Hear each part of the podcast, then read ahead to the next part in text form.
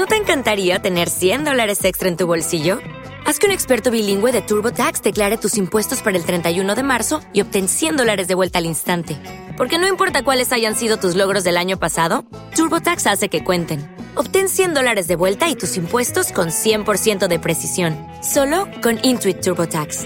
Debes declarar para el 31 de marzo. Crédito solo aplicable al costo de la presentación federal con TurboTax Full Service. Oferta sujeta a cambios o cancelación en cualquier momento. Muy buenas a todos, aquí Adolfo Ruiz Calleja en Nueva Guatemala. Estoy junto con mi amigo Agustín Sicilia. Agustín es un coleccionista guatemalteco que se mueve bastante eh, a nivel internacional, yo diría, tanto para comprar monedas, como vais a ver, como también por eh, motivos académicos, académico-numismáticos, digamos. De hecho, nos conocemos en Santo Domingo, ¿verdad? Así es. En la Convención de Historiadores y Numismáticos. Y bueno, pues mm, gracias a él, luego, bueno, pues el contacto que mantuvimos, pues eh, vine a, aquí a Guatemala y la verdad es que Agustín pues me ha presentado a mucha gente y me ha ayudado mucho en mi visita a Guatemala. Entonces, bueno, antes de, nada, muchas gracias Agustín por, por lo bien que te estás portando conmigo y vamos a ver si nos eh, enseñas a todos un poco tu manera de coleccionar y sacamos de, tu experiencia lecciones aprendidas. Claro que sí, pues nada, bienvenido a Guatemala, Adolfo. Siempre un gusto y siempre también construyendo la hermandad numismática que está entre España, Guatemala y bueno, el resto de América, claramente. Bueno, hermandad que digamos tú la encarnas en ti mismo porque además de ser guatemalteco también tienes nacionalidad española. Es correcto, de, de parte de mi padre que nació en España, vino a Guatemala después de la guerra civil y bueno, también heredé de él esta hermosa afición de coleccionar y atesorar artículos históricos. Bueno, pues esto ya nos da pie a las primeras preguntas, que suelen ser por tus inicios como coleccionista. Que, ¿cómo, ¿Cómo fue aquello? ¿Cómo, porque tú, tú, vivías siempre, de niño vivías aquí en, en, en Guatemala. Ciudad en Ciudad de Guatemala, sí. sí. Eh, bueno, mi padre desde que era joven vivía, bueno, nació en la isla de La Palma, en Canarias, y coleccionaba sellos postales y también coleccionaba vitolas o las anillas de los puros, porque se fabricaban muchos puros en la isla. Entonces, estas sendas colecciones que tenía, pues las fue construyendo y llevando a lo largo del tiempo. Y cuando vino a Guatemala trajo su colección de sellos postales, que tenía una muy buena colección de España, también de Cuba y de Venezuela, que tenía cierta afición por estos temas y países. Y yo recuerdo que cuando yo era niño, pues me asomaba al escritorio de mi padre y miraba los sellos postales colocados y ordenados. Y claro, como la curiosidad de cualquier niño, pues yo quería tocarlos y quería entender de qué se trataba eso, pero mi padre decía, no se toca. Entonces, bueno, dije, bueno, me llama la atención. Entonces, quizás deba yo meterme a coleccionar algo distinto a lo de mi padre, de tal forma que pues pueda yo tener mi espacio, llevar mi ritmo y fue lo mejor que me pudo pasar porque se lo dije a él y él, pues claro, como cualquier otro coleccionista, tenía también monedillas de diferentes partes del mundo, tenía muchas de España. De, hecho, te conté la historia, que la primera moneda fue que tuve fue un 25 céntimos de España, eh, la que tiene las, las, flechas y el agujero al centro. Y bueno, era una curiosidad que para un niño de 10 años quizás era algo bueno, súper importante, ¿no? Entonces empecé a coleccionar monedas del mundo y eso fue dando pie a que conforme pasara el tiempo me metiera mucho más de lleno en la numismática. O sea, que tú coleccionabas de niño, pues moneda del mundo, que entiendo que sin apenas valor económico, y la coleccionabas desde aquí, desde Ciudad de Guatemala. La coleccionaba desde aquí y algunos familiares que viajaban a distintas partes del mundo les decía, bueno, ya que vas a tal sitio, tráeme algunas monedas y, y así la fui construyendo. Ya luego, al final de los 1990s, que ya yo tenía algunos más años y estaba en la universidad, empezó a dar al Internet. Entonces en el Internet empecé a hacer eh, contactos con diferentes personas del mundo que hacían lo mismo que yo, coleccionar monedillas del mundo, pero eso me abrió una puerta muy fuerte de, de eh, proveedores con los que hacíamos intercambios. Yo les mandaba monedas de Guatemala y de otros países de Centroamérica y ellos me mandaban monedas de sus países o de otros países muy lejanos a Guatemala. Hablamos países de Asia, de, Europa, de África, de Sudamérica y bueno, empecé a construir una colección, digamos, que ya era muy, muy fuerte, eh, muy grande, hasta que un día dije, bueno, esto no puede más porque tengo, qué sé yo, 6.000, 8.000 monedas distintas de todas partes del mundo y dije, voy a concentrarme en algo que sea netamente importante y relevante para mí y en este caso seleccioné específicamente Guatemala, mi país. Y bueno, encontré ahí un mundo muy amplio de áreas para poder coleccionar, desde monedas, billetes, monedas de finca, medallas, con, decoraciones, documentos eh, y muchas cosas que construyen hacia la historia numismática de Guatemala, pero que también, eh, digamos, me daban la oportunidad de poder también aportar a la investigación académica, a la repatriación de piezas importantes de la historia numismática de Guatemala hacia Guatemala y finalmente pues encontrar a unos cuantos loquillos como yo que hablamos de los mismos temas, que cogemos una moneda y le queremos buscar ahí alguna eh, variante o, algún detalle especial a través de la lupa y bueno, eh, hablamos el mismo idioma, así que es una arena que yo me apasiona y lo disfruto muchísimo. Bueno, aquí has sacado bastantes temas y a mí me han surgido un montón de preguntas que, quiero que, nos vayas eh, desgranando. Entonces, la primera sería cómo era el comercio numismático aquí en los años 90, porque en la actualidad hay una sola numismática en todo el país. Entonces, en los años 90 que había más o no había ninguna. Bueno, estaba la misma tienda que conociste, la de la familia Pineta, Numismática Las La Argolla, creo que Numismática Las Argollas. Las Argollas, está al, eh, lado de la plaza central de... Sí, en el pasaje Rubio, en el portal del comercio, y que ha sido la, tienda numismática pues, para muchas generaciones de coleccionistas. Eh, existían un par de tiendecillas más que empezaban a cobrar alguna fuerza, pero esa era la tienda importante, ¿no? Y bueno, claro, como siempre ha habido algunos comerciantes que más individuales o de, de forma personal, pues siempre se han movido en conseguir piezas y traerlas a los círculos numismáticos y pues también aprovecho yo para comprarlas. Mm, y luego, ¿tú te acuerdas qué, qué, plataformas había ya por finales de los 90 por, en la web, ¿no? que pudieses contactar con otra gente? Mira, la, la más utilizada aquí era eBay, que hasta el ah. día de hoy sigue siendo muy importante, pero en ese entonces tenía algunos comienzos, ¿no? Y quizás lo que me favoreció a mí en ese momento es que muy pocos coleccionistas eh, eh, habíamos aprendido cómo comprar en eBay, que eso requiere pues cierta, eh, digamos, complejidad para comprar una pieza desde Guatemala, que está seguramente en Estados Unidos o en algún otro país, luego pagarla con algún medio electrónico y luego traerla hasta Guatemala.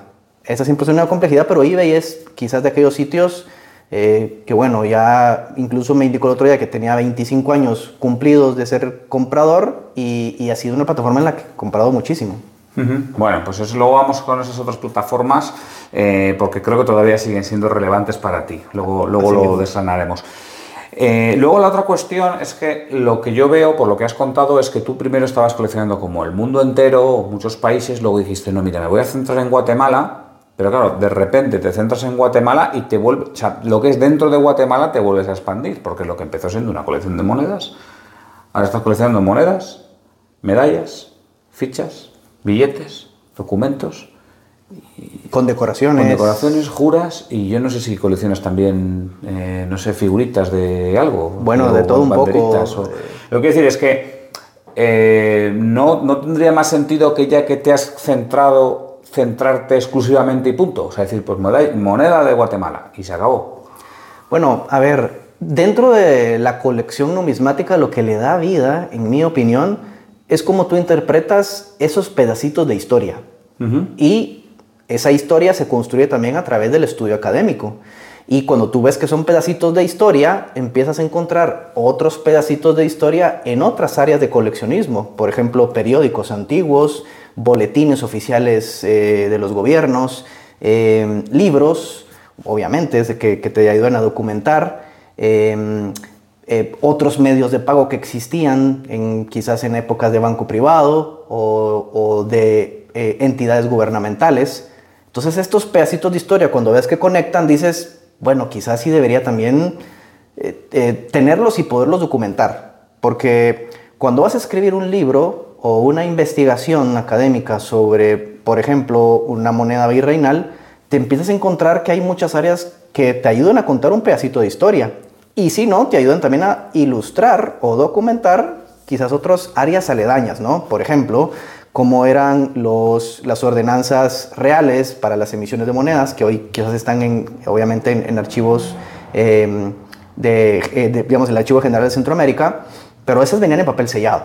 Entonces también colecciono papel sellado, aunque claramente papel sellado eh, de particular, pero para una investigación puedes documentar cómo eran los sellos reales de la corona española para las, secas o las colonias de América y poder documentar para una investigación. Entonces, pues de alguna forma fui encontrando esta conexión. Claro, todo en su gran mayoría tiene una conexión histórica. Ya después tendrá alguna colección por ahí, quizás de algunas otras cosas que no son tan históricas, como tarjetas de teléfono, quizás. Bueno, pero, eh, pero en su gran mayoría son, son piezas que hoy cuentan un pedacito de la historia de Guatemala. Curiosamente, hablamos de tarjetas de teléfono cuando entrevistó, bueno, cuando hicimos una charla en el Club Escudo con Rafael Compani que él también hablaba de cómo la, cómo la, iconografía de estas tarjetas de teléfono también puede dar pie a una, buena reflexión, a una buena investigación, a pesar de que hoy en día ya es algo que no, están, no son coleccionados, pues porque ya nadie usamos tarjetas de teléfono. Em, a ver, aquí también se me vuelven a salir más preguntas. Eh, claro, yo entiendo la idea de decir, oye, mira, si es que si yo tengo mi moneda y yo para contextualizar históricamente esta moneda la puedo relacionar con otros objetos, ¿no? Otro coleccionista de, Colombia nos hablaba de hacer una, malla, una, como una tela de araña, ¿no? Que, se, que, va relacionando ya no solamente objetos de la historia del dinero, sino también objetos de la historia social, de la historia política, en este caso de un territorio. De tal manera que puedes tener una, una visión muy holística de lo ocurrido en, Guatemala a partir de ciertas colecciones. Claro, pero el tema está en que esto solamente se puede hacer en, pues eso, en los siglos XIX y XX. O sea, coincide que tu forma de coleccionar permite hacerlo, porque en la edad contemporánea nos han llegado diferentes objetos que se produjeron de manera masiva, en digamos, porque ya había ocurrido la revolución industrial, ¿no? Claro. Pero claro, si quisiéramos hacer algo parecido de la Edad Media, o del siglo XVI, o de la época romana, ahí no se podría, no se podría seguir tu forma de coleccionar, entiendo claro que así mismo es. Así Claro, para coleccionar necesitas tener objetos que se puedan coleccionar y como lo has explicado bien, claro, van llegando y apareciendo porque existían en una cantidad que, claro, de los miles que existían antes, hoy habrán unas cuantas piezas, ¿no? Y hay un elemento adicional importante y es que me gusta mucho tener eh, el orgullo de poder documentar y eh, atesorar artículos de una forma dándoles el, digamos, el sentido histórico, es decir, rescatarlos, es decir, poderlos tener en alguna eh, forma segura de poder asegurar que van a seguir contando ese pedacito de historia pues por mucho tiempo más. Porque ¿qué pasa? Que a través de la historia hemos encontrado muchas piezas que caen en manos de personas que no las aprecian, que no les dan el valor histórico y que las tiran, las destruyen, eh, bueno, hemos encontrado incluso documentos antiguos muy importantes que van a parar a casas de reciclaje. Y dices tú, pero ¿qué les pasa? No, no tienen quizás eh, un pequeño criterio para entender que hay un trozo de historia de lo que están destruyendo, pero pasa. Y lo mismo pasará con muchas monedas que van a parar a joyerías y se funden para realizar joyas. Muchas otras, eh, quizás documentos, por ejemplo, de bancos o documentos antiguos que paran en manos privadas, alguien los encuentra en una caja fuerte que eran de alguien, algún antepasado y se los da a sus hijos para que los corten y para que los dibujen o algo y no saben que están rayando una pieza que bueno, que es histórica, ¿no? Y tercero, quizás importante, que también seguramente te va a despertar muchas otras preguntas, hay, una, hay un modelo de inversión detrás de esto. Y claramente todas las monedas detrás de la construcción de la historia numismática y de los grupos de coleccionistas pues lo que va haciendo es que va cogiendo más valor con el tiempo. Entonces es una forma de invertir también y de pues, asegurar eh, en una afición que, que, te va a dejar algo también a futuro. Vale, el tema de inversión vamos a ir con ello más tarde, pero la otra cuestión también es hasta qué punto es necesario coleccionar para poder eh, documentar y para poder estudiar. Me refiero, eh, has puesto antes el ejemplo del papel timbrado, de los documentos reales y demás, ¿no? Perdón, papel sellado, no papel timbrado. Eh, bueno, pero es que, digo, a ver, tienes el archivo histórico de Guatemala, está, no sé, a 10, 10 cuadras de donde estamos ahora mismo. Entonces, ¿para qué quieres tú tener esa colección si simplemente puedes ir al, archivo histórico, solicitar los legajos que sean y, verlos ahí con tus ojos? Claro, sí, sí, sí. Entonces, ¿tú crees que el hecho de coleccionar o el hecho de tenerlo en tu casa da un, te, te da un valor a mayores? Bueno, no necesariamente, claramente. Es decir, hay muchísimas personas que son estudiosos del tema y que no tienen ninguna pieza. Y probablemente personas que sepan incluso más que yo. Eso, eso está claro, ¿no? Pero también tengo que reconocer que yo tengo un espíritu coleccionista, que desde niño lo traigo, y que me encanta pues esa emoción de poder ir teniendo piezas que van llenando una colección, ¿sí? Eh, en la mayoría de los casos trato de darle un contexto y darle una estructura a mis colecciones. Es decir, no colecciono cosas solo porque sí, sino que todas encajan dentro de alguna temática. Eh, entonces me sirve eh, documentarlas, tenerlas y quizás hay algo que yo valoro mucho que es lo mismo que quizás alguien podrá decir, bueno, será lo mismo ver una película en, en, en el teatro de tu casa o ir a un cine que lo ves con otra experiencia distinta, ¿no? Entonces esto de poder tener las 24 horas del día, una pieza en tus manos, en tu propiedad, y que la puedas admirar, pesar, girar, ver la, cantidad de veces que quieras y tener la experiencia, y probablemente hasta, qué sé yo, imaginar un poco por cuántas manos habrá pasado, de quién habrá sido, habrá sido de un rey, de un presidente, de alguien importante, habrá estado en alguna colección, en alguna exposición, hombre, Hablamos también que en su mayoría todas las piezas numismáticas y las piezas de estos pedacitos de historia son cantidades relativamente pequeñas. Entonces también verlas como, coleccionista quizás en alguna venta o en algún mercadillo, no atesorarlas y dejarlas pasar, bueno, también requiere un poquito de valor. Entonces de pronto digo, bueno, prefiero que estén acá, que las podamos documentar. Y mira, algo que ha funcionado también es que Muchas de estas piezas han servido para ilustrar libros, para ilustrar investigaciones, para descubrir eh, detalles o eslabones perdidos en algunas partes de la historia. Y bueno, eso le da también un valor quizás a ese, a ese pedazo de decir, mira, tal vez eh, dentro de la colección está potencial información que puede servir para, para alguien después. Que quizás para mí es una pieza de colección, pero que tiene un, como digo, una cápsula de información en el tiempo que, que alguien más está por descubrir. Eh, vale, luego vamos con el tema de la inversión, que también lo has tocado antes. A ver, yo entiendo que al final tu colección, pues para ti es un, un ahorro que potencialmente se revaloriza, incluso potencialmente por encima de la, de la inflación. O sea, claro, para que algo te, te genere dinero, pues tiene que revalorizarse por encima de la inflación, te genere valor, mejor dicho.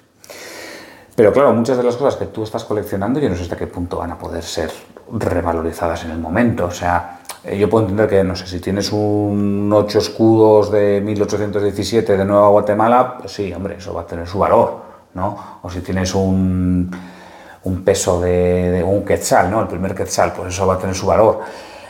Pero papel sellado o, tienes ahí, no sé, documentos antiguos de no sé qué, a lo mejor alguien me, tira un, un jarro a la cabeza y me dice, pero tú Adolfo, ¿qué estás diciendo? Eso es carísimo.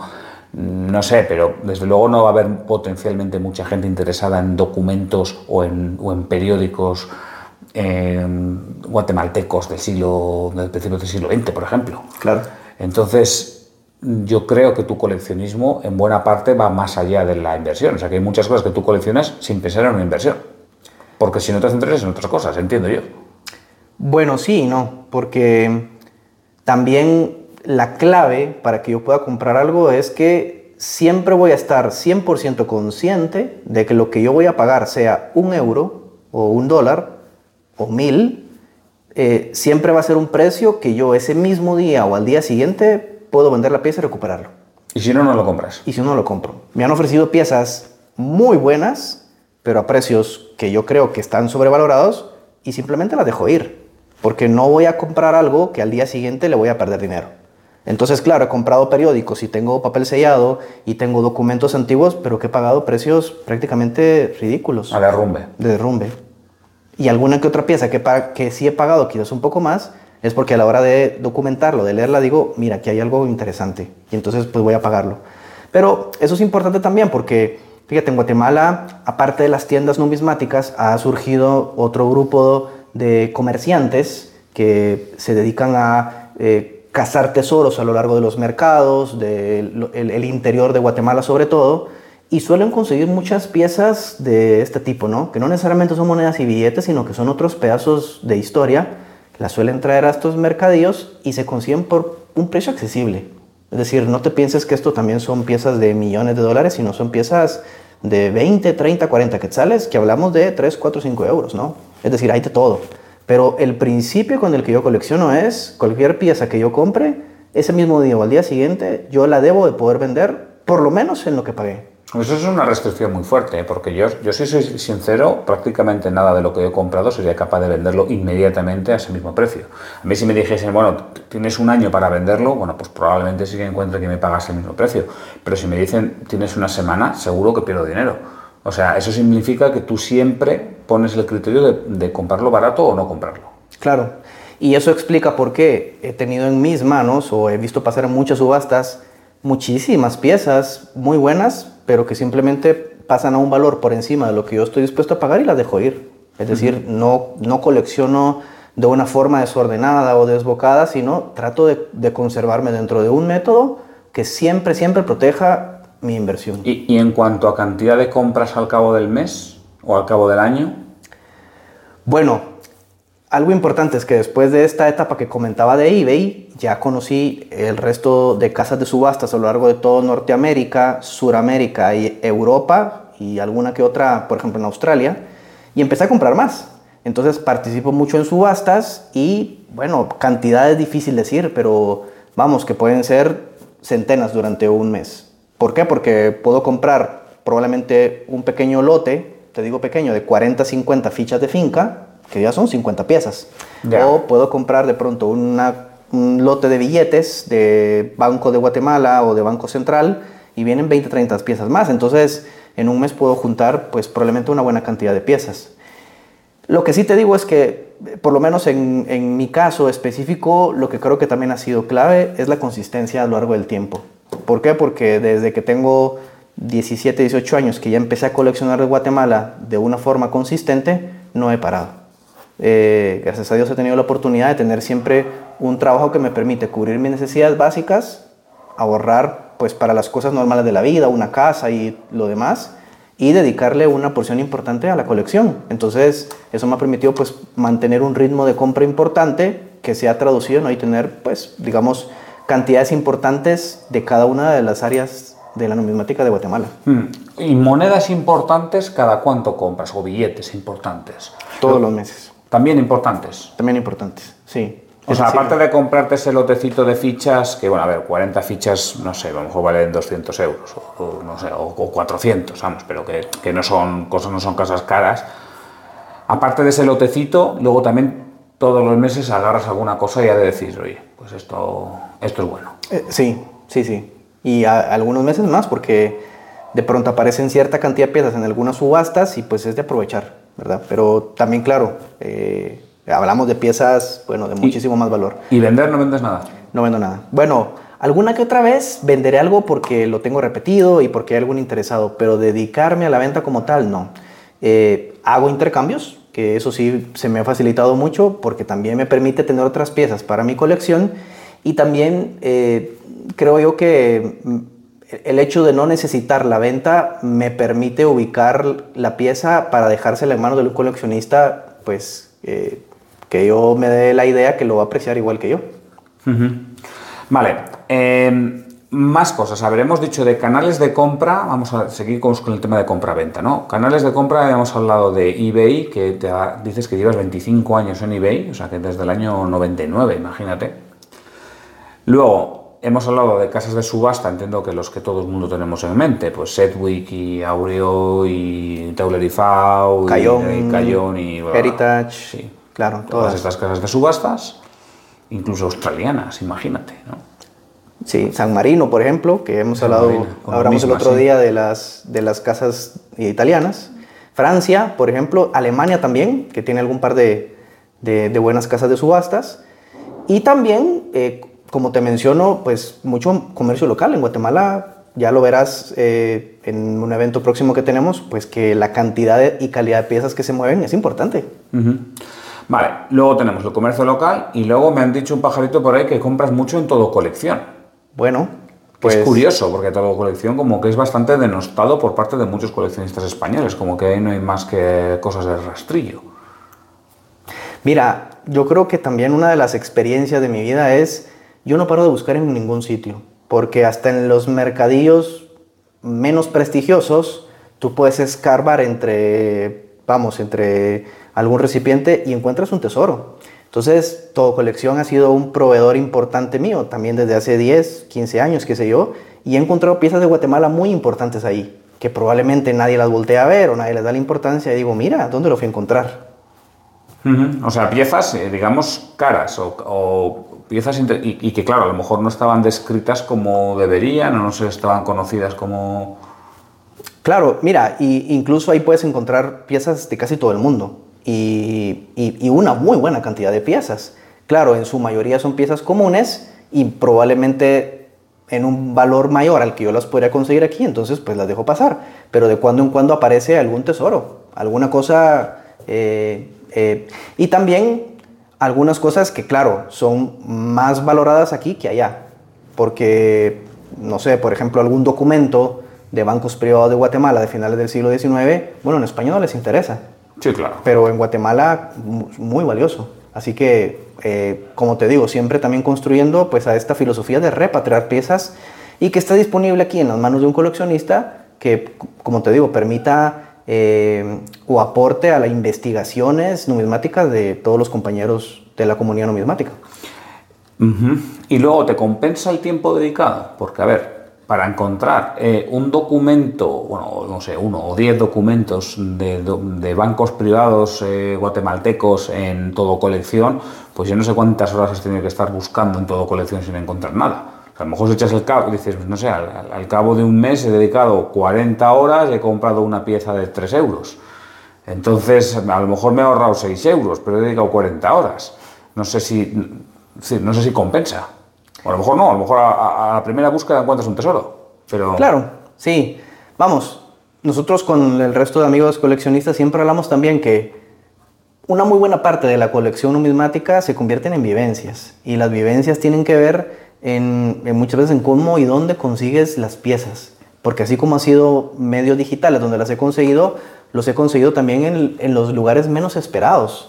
Eh, en ventas de antigüedades, en exposiciones o simplemente de boca en boca con alguien que te dice, ah, pues yo tengo unas monedas que heredé de mi padre y cuando te las muestra dices, bueno, pues esto es algo que vale muchísimo y, y qué interesante que haya caído a mis manos, ¿no? Entonces, sí que se le dedica algún tiempo a ese y el resto de medios digitales, pero te convierte en una experiencia también de cómo lo compras. Por ejemplo, una subasta, te compites con otras personas. Y si tú coges la, eh, la pieza o la compras eh, y se la ganas a otra persona y encima la ganas en un precio más accesible de lo que podría valer en otro sitio, pues te da doble satisfacción. Entonces creo que la satisfacción de buscar y encontrar versus el tiempo pues dedicado en mi caso lo compensa. Además, eh, como te digo, pues también hay un tinte de inversión y además pues creo que este puede ser como cualquier otro hobby, pues algo al que lo, que le tengas que dedicar tiempo. Lo único es que en mi caso particular pues es un método de inversión que me trae de vuelta más, según mi criterio, que lo que podría dedicar pues qué sé yo, jugando al golf o, o coleccionando cosas que no tienen valor digamos, eh, de inversión, ¿verdad? No sé, por ejemplo, eh, personas que coleccionarán por ahí, eh, no lo sé, digamos, recortes de fútbol, por ejemplo. O de reales del mundo. O, sí, o, que, o figurías, o, cucharitas, qué sé yo, que al cabo de 20 años siguen valiendo lo mismo y dices, bueno, pues me las disfruté, pero no gané un centavo. Quería pasar ahora al tema de, por un lado, las asociaciones y por otro lado, la investigación, que yo creo que en tu caso va un poco de la mano. Eh, a ver, eh, ya hemos hablado de que es importante el coleccionismo, o para ti es importante el coleccionismo, incluso el poseer las piezas, te da una experiencia que te, motiva más a la investigación y a la contextualización de las, de las piezas. Pero esto yo creo que tú no lo haces de manera solitaria, sino que eres una persona que está asociada, es, formas parte de la directiva de la, de la Asociación de Numismática de Guatemala y, y bueno, lo que quisiera preguntar es cómo esta asociación, no esta concreta, sino mejor dicho, el asociacionismo en sí, te mm, favorece a la hora de coleccionar o a la hora de investigar, o si no te favorece, entonces como algo altruista para a lo mejor favorecer tú a otros. Eh, es más lo último que has dicho. Realmente, cuando tienes las piezas que son distintas quizás a los que están en otras colecciones, o piezas que aportan algo de historia, como comentamos el tema de los periódicos, documentos, libros y otras cosas, es fascinante cuando en un conjunto de personas estás hablando de una investigación y logras encontrar un dato que, como mencionaba, aporta algo distinto que no lo sabías. Entonces, otros compañeros, no solo numismáticos, sino he hecho muchas investigaciones con historiadores, con eh, historiadores del arte, por ejemplo, que tal vez no les gusta la historia como tal, pero documentan una, una pieza de arte o algo histórico y, dentro de lo que yo tengo encontramos algo que encaja o por lo menos sirve para ilustrar. Entonces eso le da mucho más valor a las discusiones y a las convivencias con el resto de coleccionistas. También eh, de una forma muy altruista, yo creo que la, la, numismática o la historia numismática de Guatemala es muy rica, pero muy poco valorada. ¿Por qué? Porque hay muchas personas que están, muy, muy pocas personas que estamos interesadas eh, no solo en coleccionar y llenar álbums, sino en poder investigar y en poder traer datos nuevos a la mesa. Entonces, me gusta apoyar y me gusta facilitar y poner al alcance de otros compañeros piezas que pueden ayudarles a ellos a su eh, investigación sin pedir absolutamente nada a cambio. Simplemente pues por el gusto de, colaborar y por el gusto de sentir que quien sale ganando es la numismática de Guatemala y por lo tanto pues Guatemala como tal. Fíjate algo importante, eh, Guatemala fue la cabeza de eh, la Capitanía General de Centroamérica, que era todo lo que correspondía desde el sur de México hasta lo que hoy es Costa Rica, y eso también pasó en la época de federación y entonces Guatemala representa a todas estas naciones también.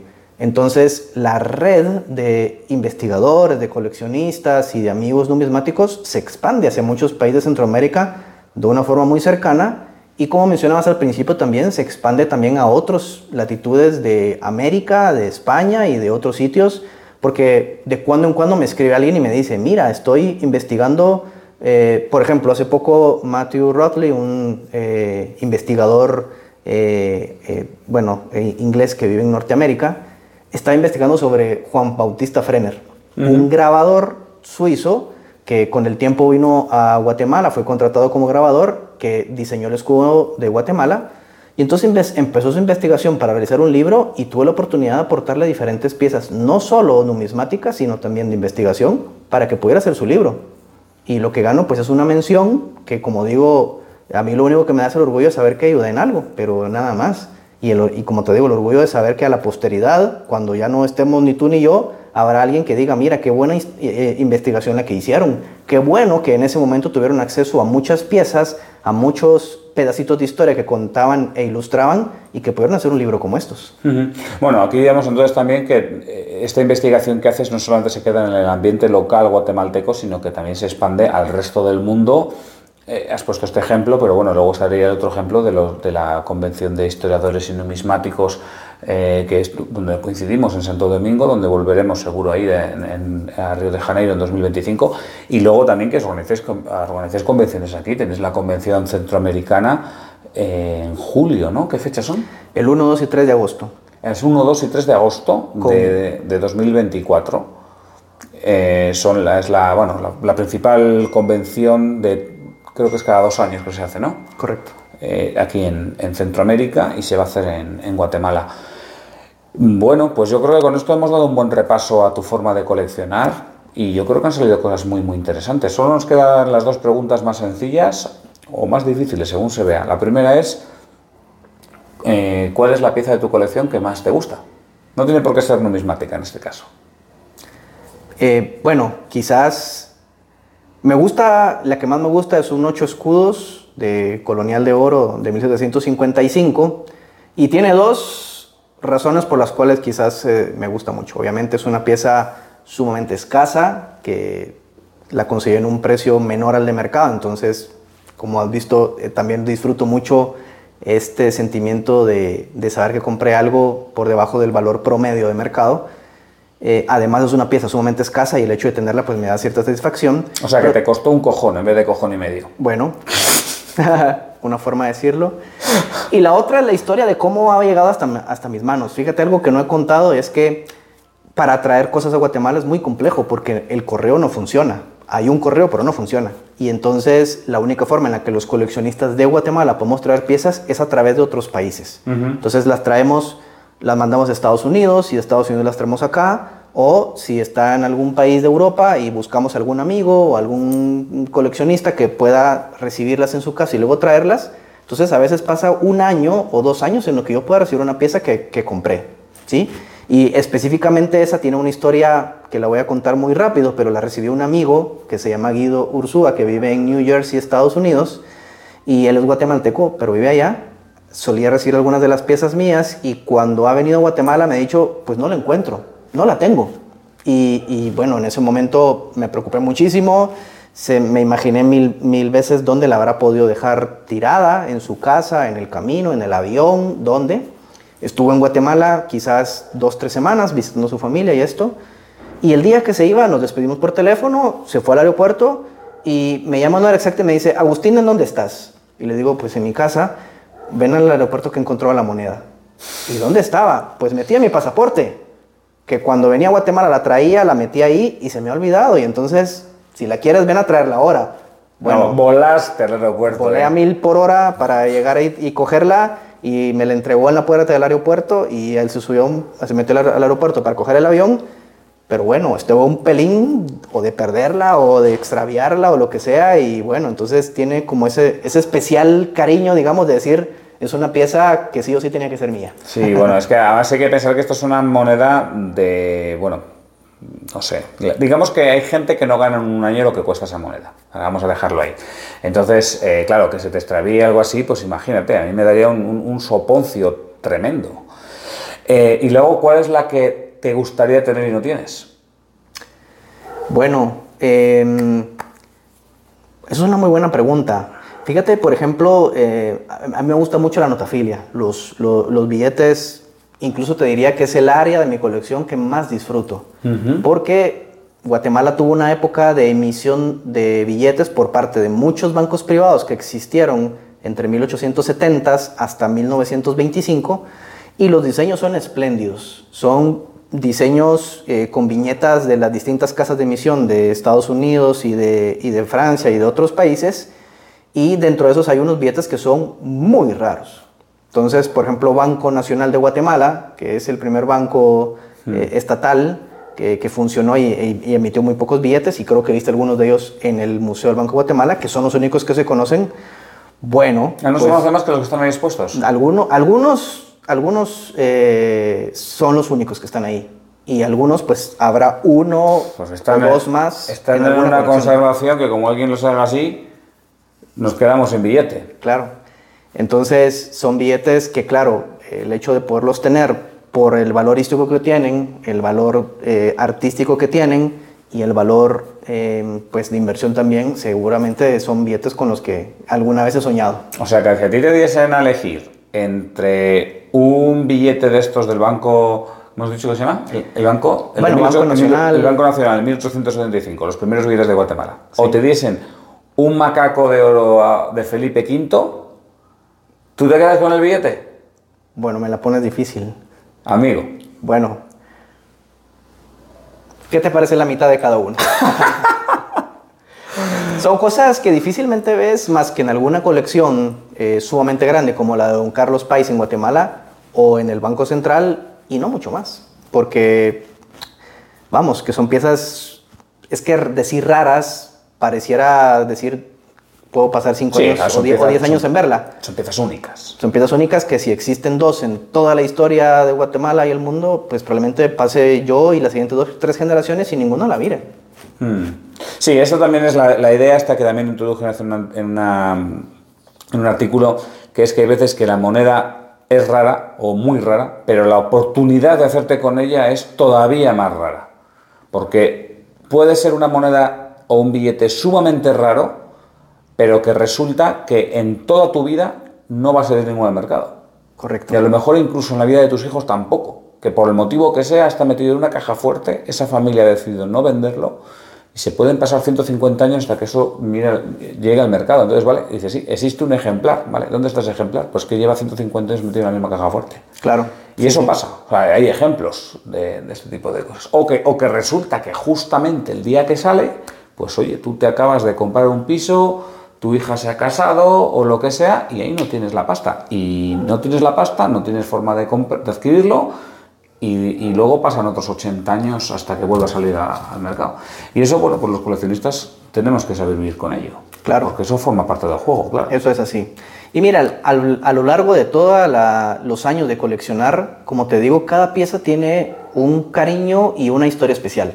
Entonces muchas piezas que pueden ser muy raras, quizás las compré en una subasta y llegaron y ahora forman parte de la colección y pues obviamente les tengo un aprecio especial, pero hay otras que quizás no son tan raras o tan valiosas, pero la forma en cómo las compré o cómo las adquirí o de dónde vinieron, pues son pequeñas historias con las cuales nos tomamos un café con los amigos, las contamos, nos reímos, eh, nos envidiamos un poquito porque, mira, por ejemplo, yo recuerdo en Guatemala los primeros eh, billetes del Banco Central de Guatemala tenían la imagen del presidente eh, que realizó la reforma monetaria, llamado José María Orellana. Los y chemas. Coloquialmente le llamamos chemas. Entonces, en una ocasión, estando en la casa de una amiga, eh, me dice, bueno, ¿quiere ver un álbum de fotos? Y me saca el álbum de fotos. Y empiezo a ver fotos. Y cuando llego al final, veo un billete que está doblado y digo, ah, mira, un quetzal del Banco Central de Guatemala. Pero cuando lo saco y lo abro, era un chema.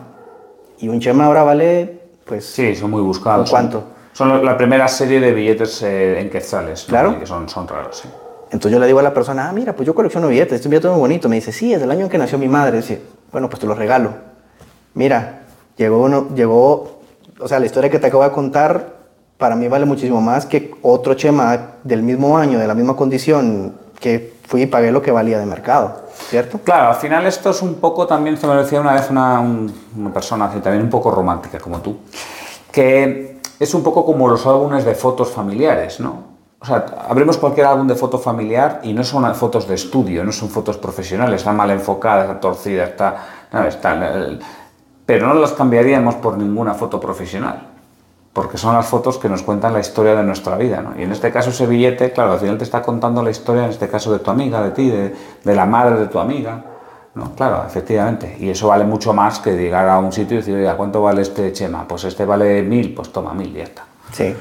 Y algo importante que también hemos descubierto en la mayoría de, de amigos coleccionistas, y lo hablamos, es que después de nosotros, si nuestros herederos estimamos que no van a tener el mismo interés de colección o de valoración de las piezas, lo mejor que puede hacer es venderlo en vida. ¿Por qué?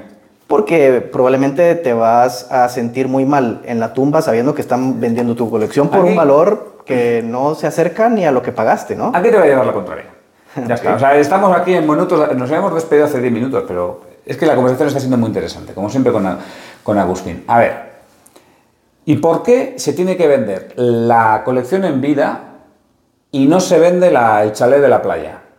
O la casa donde vives, o la moto que tienes, o el auto. ¿Por qué, por qué la colección no se puede dejar al, al heredero? Sería tan sencillo como decir, mira, agarra todo esto, se lo llevas a tal casa de subastas y ya está. Bueno, en ciertas partes de la colección se puede, se puede hacer así, pero como no todo eh, pasa a través de las subastas, si requieres alguien que tenga el mismo interés tuyo en dedicarle algún tiempo en, en venderlo y, moverlo y darle el valor a cada pieza que, que- que puede llegar a tener. Eso por un lado. Y por el otro, yo creo que, como tú dices, de una forma romántica, también te va a permitir a ti tener una experiencia de venta. Y que cada pieza conforme la vayas vendiendo, vas sabiendo con quién queda, te da la sensación de qué valor le puede dar a esa persona. Tú también sabes en tu cabeza si le estás ganando o le estás perdiendo dinero o inversión a través del tiempo y te da la oportunidad de entretenerte, sobre todo en una etapa que probablemente vas a estar pues, eh, pensionado o jubilado en tu casa. Vale, pero en ese caso es porque ya has dejado de disfrutar de la pieza en sí y has pasado a disfrutar incluso de la venta o de decir ahora las voy a recolocar, Esta- estas, estas cuantas piezas quiero que se mantengan juntas y se las doy a tal persona. Entonces a lo mejor disfrutas el hecho de disgregar la colección. En ese caso te lo compro. Pero yo creo que si una persona sigue disfrutando de su colección, oye, pues que se la lleve a la tumba. Y el heredero si es tonto, pues que le den. Bueno, O sea, no sé, intenta, intenta que tus hijos sean listos. Y si resulta que cuando te mueres, pues tus hijos siguen siendo tontos, pues oye, a un tonto y su dinero dura poco tiempo juntos. ¿no? Eso, es, eso es un dicho que se dice en España. Entonces, eh, si tú le dejas, si tú en vez de dejar una colección le dejas dinero y el chaval es tonto, pues el- se- le, va, le va a aguantar poco, poco tiempo ese, ese dinero. Ahora, si me dicen, no es que ya deja de disfrutar la colección como tal, como dejas de disfrutar la posesión de la colección, vale, pues en ese caso a mí me parece más convincente. Mira, ¿Por, qué, por, qué, ¿por, qué, resulta que es más fácil vender una casa en la playa que vender una colección? ¿Te resulta más sencillo? A mí, a mí me resulta más difícil.